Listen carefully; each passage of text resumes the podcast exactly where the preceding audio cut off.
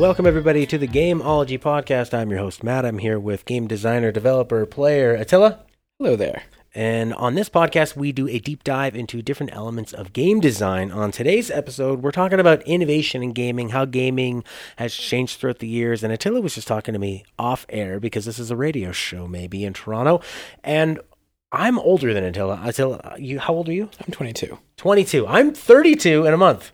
So I grew up uh, playing 2D games that didn't have voice acting. And until your first Zelda was Wind Waker. He's a young buck and he's accomplished a lot in those years and he knows a lot more about game design than me, but I like to be along for the ride. So, one of the innovations I wanted to bring up in gaming, and we're going to talk about the pros and cons of each, is voice acting. Now, I'm all for voice acting in, in some ways, but I want to talk about how it's changed certain games, maybe for the negative, because you might think, well, it's great. You don't have to read. Reading's boring. Reading's for losers. I don't even know how to write anymore. If I wanted to read, I would read a book. Exactly. This is it's an interactive medium. So, um, what I wanted to say, one of my main points with voice acting is that in say Final Fantasy, Final Fantasy 13, there's some incredibly annoying characters, and maybe you've played a game where the voice acting really rubbed you the wrong way, and I think that that's something that I encountered far, far less in games that had uh, written dialogue because I'm in charge of that. I'm not mm-hmm. going to read it in my own voice and be like, oh, I'm annoying myself with the way I'm reading it. Now, what do you think of that, Attila? No, that's a fantastic observation there. You, you definitely touched upon something that's very true that I, I um, up to until you mentioned it just now, I was like, oh, yeah, you're, you're totally right. Because uh, playing a lot of Nintendo games, I don't actually play terribly many games that feature voice acting just because um, what Nintendo will do in a lot of their games is they'll have a sort of stylized method of voice acting, um, a la Midna in Twilight Princess or the Animal Crossing, just like the little gibberish that the characters speak. And I think that sort of helps in the transition of like giving characters something that feels like a voice, but it doesn't feel like something that is, I don't know, that, that can get that grading and it makes things a bit more universal. You obviously don't have to translate it. It's a good application of voice acting and obviously one that requires a lot less separate recording sessions. Yeah, it's it's sort of something that Nintendo does better than anybody, and I think that's playing to their hardware. Now, Nintendo originally came up with this sort of gobbledygook because they had uh, cartridges when PlayStation had CDs. So while PlayStation was exploring the new medium that a CD allowed and having wonderful voice acting in Resident Evil, they were. Um, Nintendo was like, well, we can't do that, so we can have a couple wiggle woggles and some noises. And if you've played the Zelda games on the N64, you're going to hear a lot of the same um, voice samples. Hey, very listen. And now talking about grading and annoying, that can get annoying in a way if because it is so similar and you can get um, so desensitized to it in a way that mm-hmm. it's just it's it's too much. And I think that they tried to rectify that in Majora's Mask by toning it down a little bit and having a bit of a bell sound. Um, but actually, I didn't even think about that. Is that how much money they're saving by not having to translate it because you don't have to have a Japanese or an English goobly goggly noise. And I remember going from Star Fox on the Super Nintendo to N64, where they added those voices. Mm. And that was one, probably one of the first N64 games that had voice acting. Extremely compressed voice acting, but it, it sounded good enough for the time. Uh, it completely changed my viewpoint of these characters because playing the Super Nintendo one and having an idea in my mind of what these guys sounded like, I thought to me the Toad Slippy was like more of a gruff, big fat Toad. Yeah, like a bullfrog kind of thing. Yeah, but in there he was like the young idiot. Exactly, like whiny, and, and they completely changed the attitude of them, and, and all of a sudden the rabbit, who I to me was like the young and spunky one, became this old farmer getting in the crop duster one oh more time. More like your father. Exactly. Now that it can be more immersive for people, it can convey to people that maybe are not into reading. I mean, I love reading and I grew up reading like crazy, but for some people, that's maybe that could be something that stops them from playing a game. It would be a damn shame, but I do not deny the possibility. Absolutely, and it's um, I think reading something that everybody should to try to do. But I, I just know that people are different. You know, maybe you're dyslexic, or maybe you're blind, and you can only play a game with that. Or I think you're going to have other problems playing a game if you're blind. But isn't that great that working within limitations, you could play a game that's for blind people, um, that's purely audio experience. It could be like a great horror game.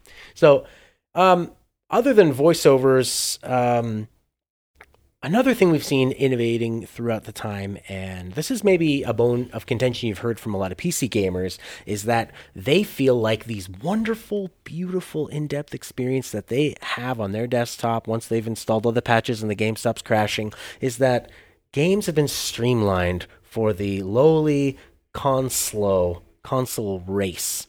and never stop crashing.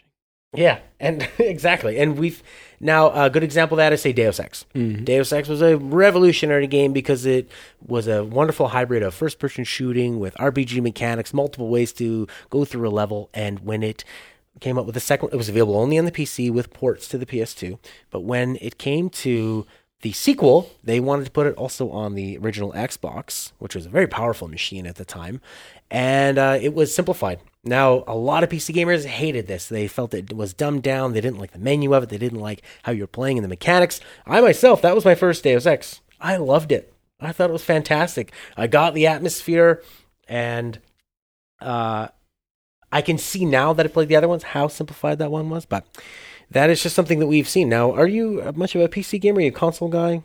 I kind of like walk the line. There's obviously some experiences that are easier to get on console. Um, just like I, I like the sort of encapsulated experience. There are some games that only release like a lot of Nintendo's best on console.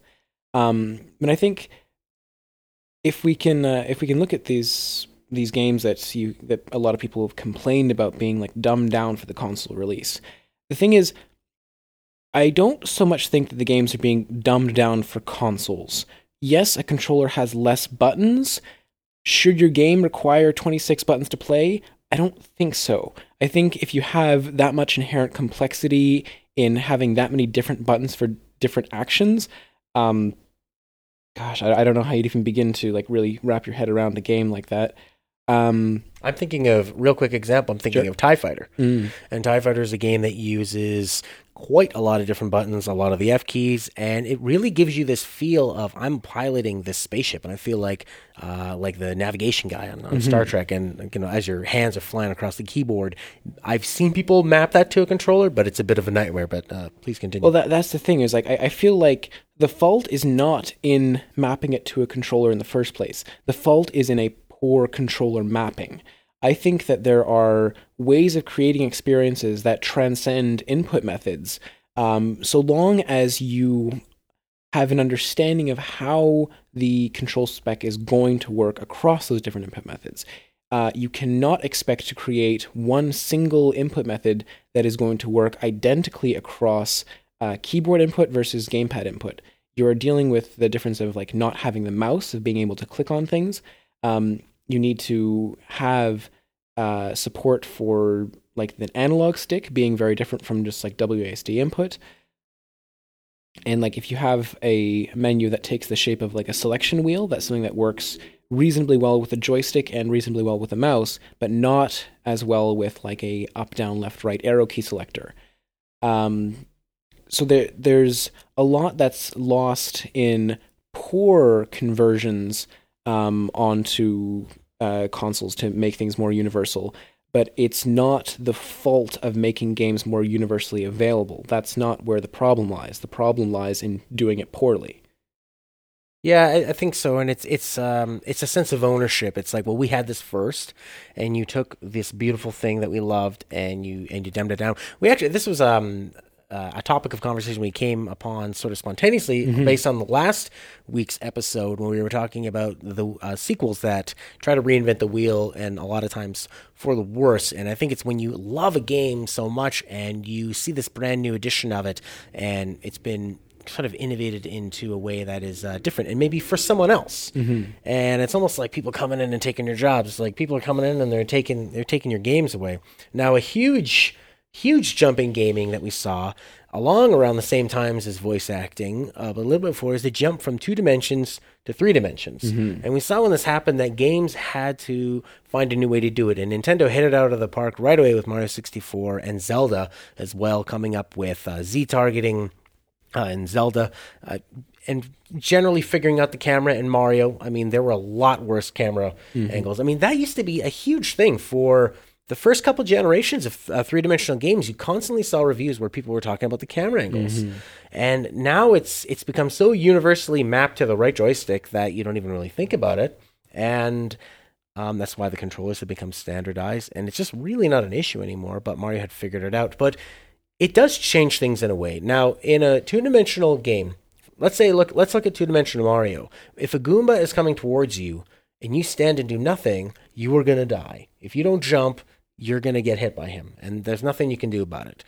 Now that creates a lot more of a bottleneck of enemies coming at you and increases the danger. Now Goombas in Mario 64, it's nice that they're there because you recognize them, but they're far less dangerous because with 360 degrees of movement, if they're moving at that slow speed, it's very, very easy to just run around them. Mm-hmm. I mean, you're like, it's like watching a, an Olympic athlete play with a, a bunch of retirees. I mean, it's just, there's no contest anymore, but you can still use the platforming. That can be the same. But in a way, we saw with Mario 64, at least, it became more of a puzzle game. Mm-hmm. And that's exactly what happened with Ocarina of Time and why um, I actually started with the 3D Zeldas, but went back and played the 2D, the very first one.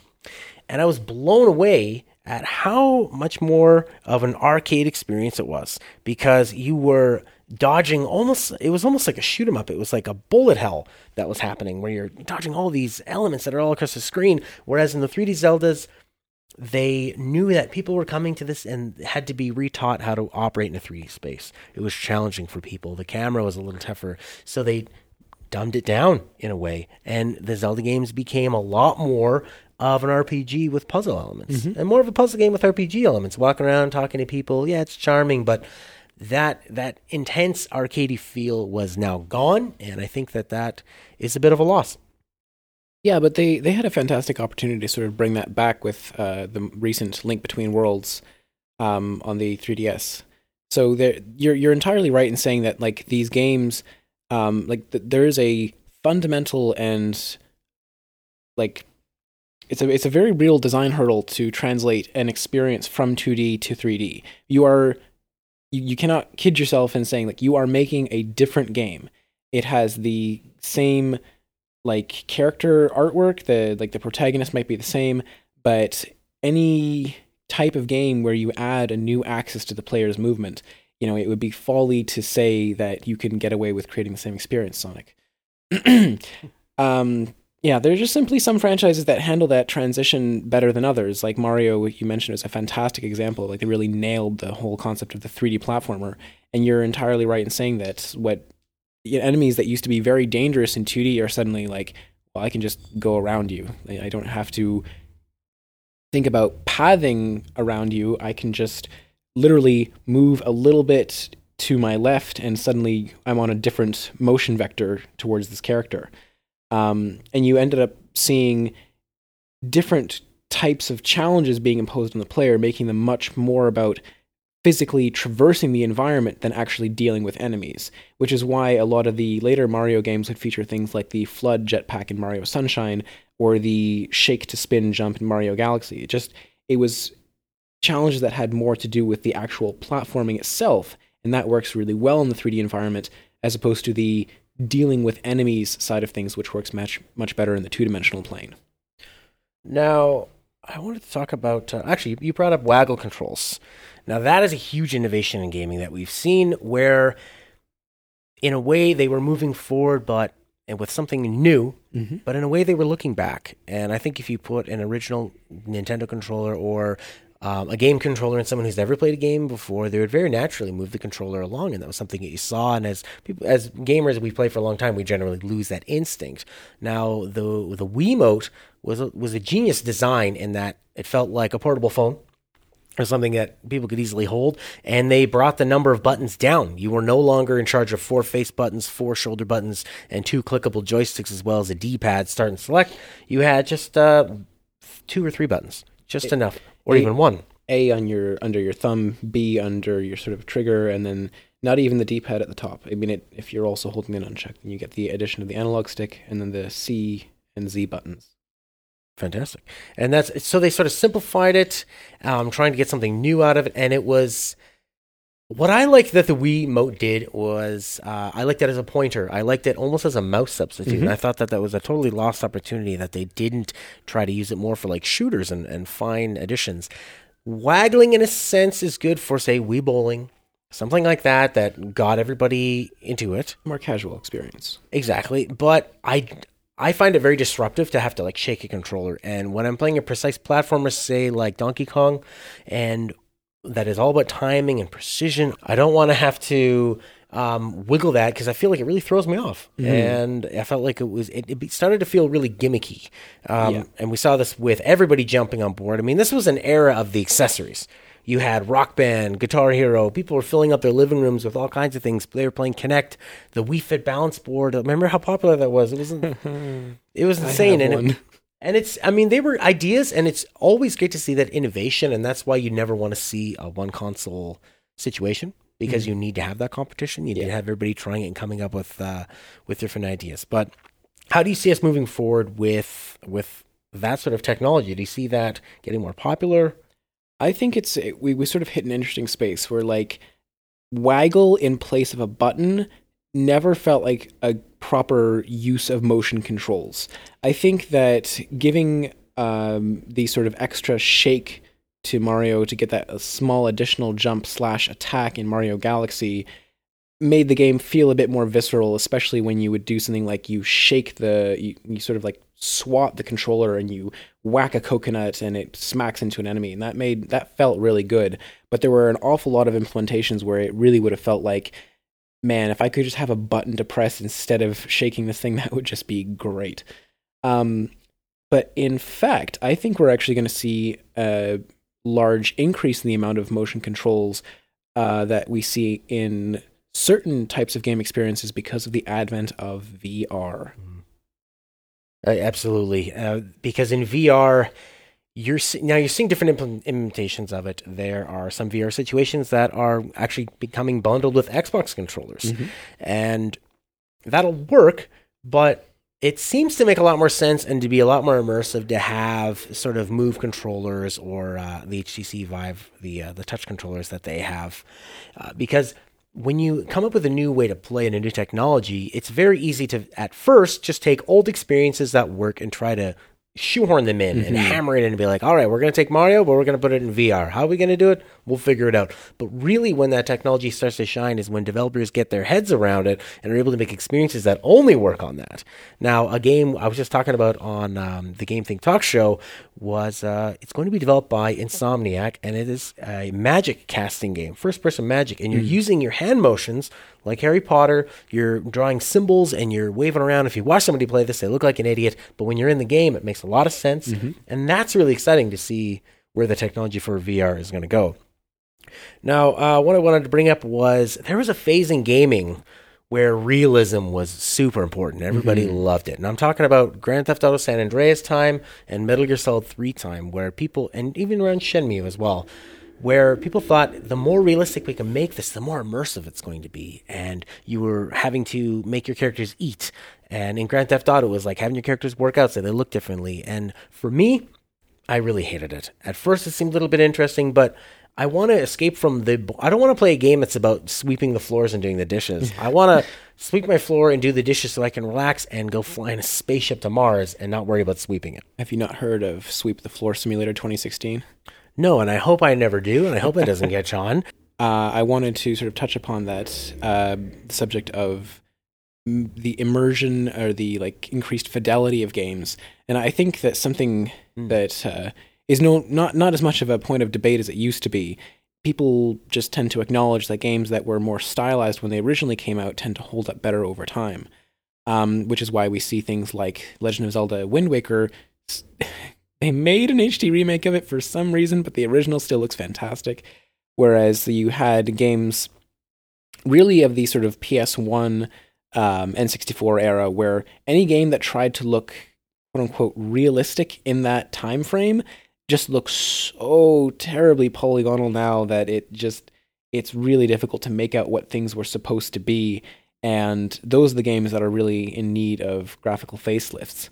But I'm really glad to see that now we are finally at an era where, while certain games can really push the boundaries of photorealism, um, plenty of developers, especially independent developers, um, who don't have the budget to make these like massive gorgeous photorealistic games are creating experiences which are stylized and ironically are going to last longer than the developers who are pumping tons and tons of money into creating those photorealistic experiences. Absolutely. It's like looking at CGI in movies where it doesn't matter how groundbreaking and how good it looks at the time. In five years, it's going to look old. Yeah, it's not going to hold up like practical effects, like Fifth Element. Some of the stuff, the the practical effects in that still look great to this day, but the um, non-practical effects, the CGI that they used in that movie, is stands like a sore thumb. Absolutely. Um, you can look at stuff like from the original Star Wars. Mm-hmm. Uh, like look at the uh, first trilogy and look at the CGI in there and how awful it looks now. But you're absolutely right, and I think that's such a golden time now. How gaming is innovated, where you look at um, the original games for the NES and Super Nintendo generation, how small the teams were and what they could put out in that time. And now we've gotten to a point where AAA teams have hundreds of people and cost hundreds of millions of dollars, but indies are able to make it with one, two, four man teams, ten man teams, whatever, and they're able to make something something that looks great and will still continue to look great because they put some personality into it. Mm-hmm. And if you do choose to go in that direction, you can um, make something that is visually very, very interesting, or at least, I mean, we've seen it with um, sort of the, the, the retro love for pixelized mm-hmm. graphics, which in a way is a little silly because it wasn't that it looked pixelized that we liked. It was that it was hand drawn, beautiful pixel art, mm-hmm. which when we saw the switch to 3D, all of a sudden became a bad thing. People thought Castlevania Symphony of the Night, what is this load of crap? Why are we bothering with this? And now you look back and you can compare Castlevania Symphony of the Night to any other game on the PlayStation at the time. Castlevania 64. Absolutely. It's just a gorgeously hand drawn game that has become too expensive to do. Mm. And now you end up with these sort of two and a half D hybrids where it's cheaper to just make a 3D model. Where so we've seen that where 3D has innovated in a good way for developers mm-hmm. in that you can just make a like with your game, it's like you make a wireframe yep. of a character and then he can kind of interact and almost be like a rag doll. Yeah, well it's the it's the concept of like um, creating a skeleton of something that you can animate uh, without having to create separate hand-drawn frames. That's just that concept of like creating a rig and parts that you can move around, as opposed to having to animate all those parts in a new position every single time.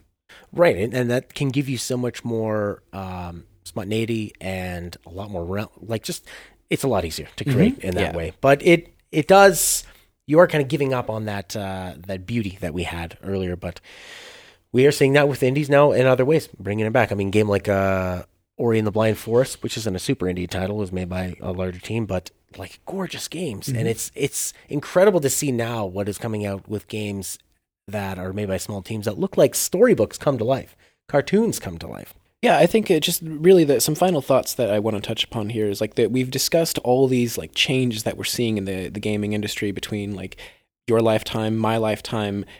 We're on the advent of VR as we sit here recording this uh, and some fantastic experiences we see ahead of us. Really, I think the the reason that we're we're sort of seeing an increased polarization between these sort of games that feel like they're being dumbed down and made for larger audiences are in large part because that is kind of what's happening. We are having these like massive AAA games made for every conceivable console with photorealistic graphics by hundred man teams, and they're expensive. So they need to be um, sort of given that more mass appeal, um, or at least have a very, very strong niche appeal so that they can recoup their investment. And on the opposite side of that, we've got the blossoming indie scene. In some ways, it's a bit crowded, actually, um, where people are creating these more bite sized experiences that can appeal to smaller and more niche audiences. And they don't have as big of an investment, so they can afford to make game design decisions that aren't necessarily as popular with everybody, but they're incredibly popular with the people who are like, you know, decrying like, oh gosh, you know, games just aren't the way they used to be when I was a kid.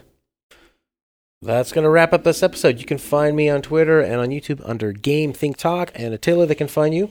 They can follow me on Twitter at bluishgreenpro, and you can also find me on my website, bluishgreenproductions.com, where I'll be posting a blog just with my extended thoughts on the subject we discussed today. Bye for now.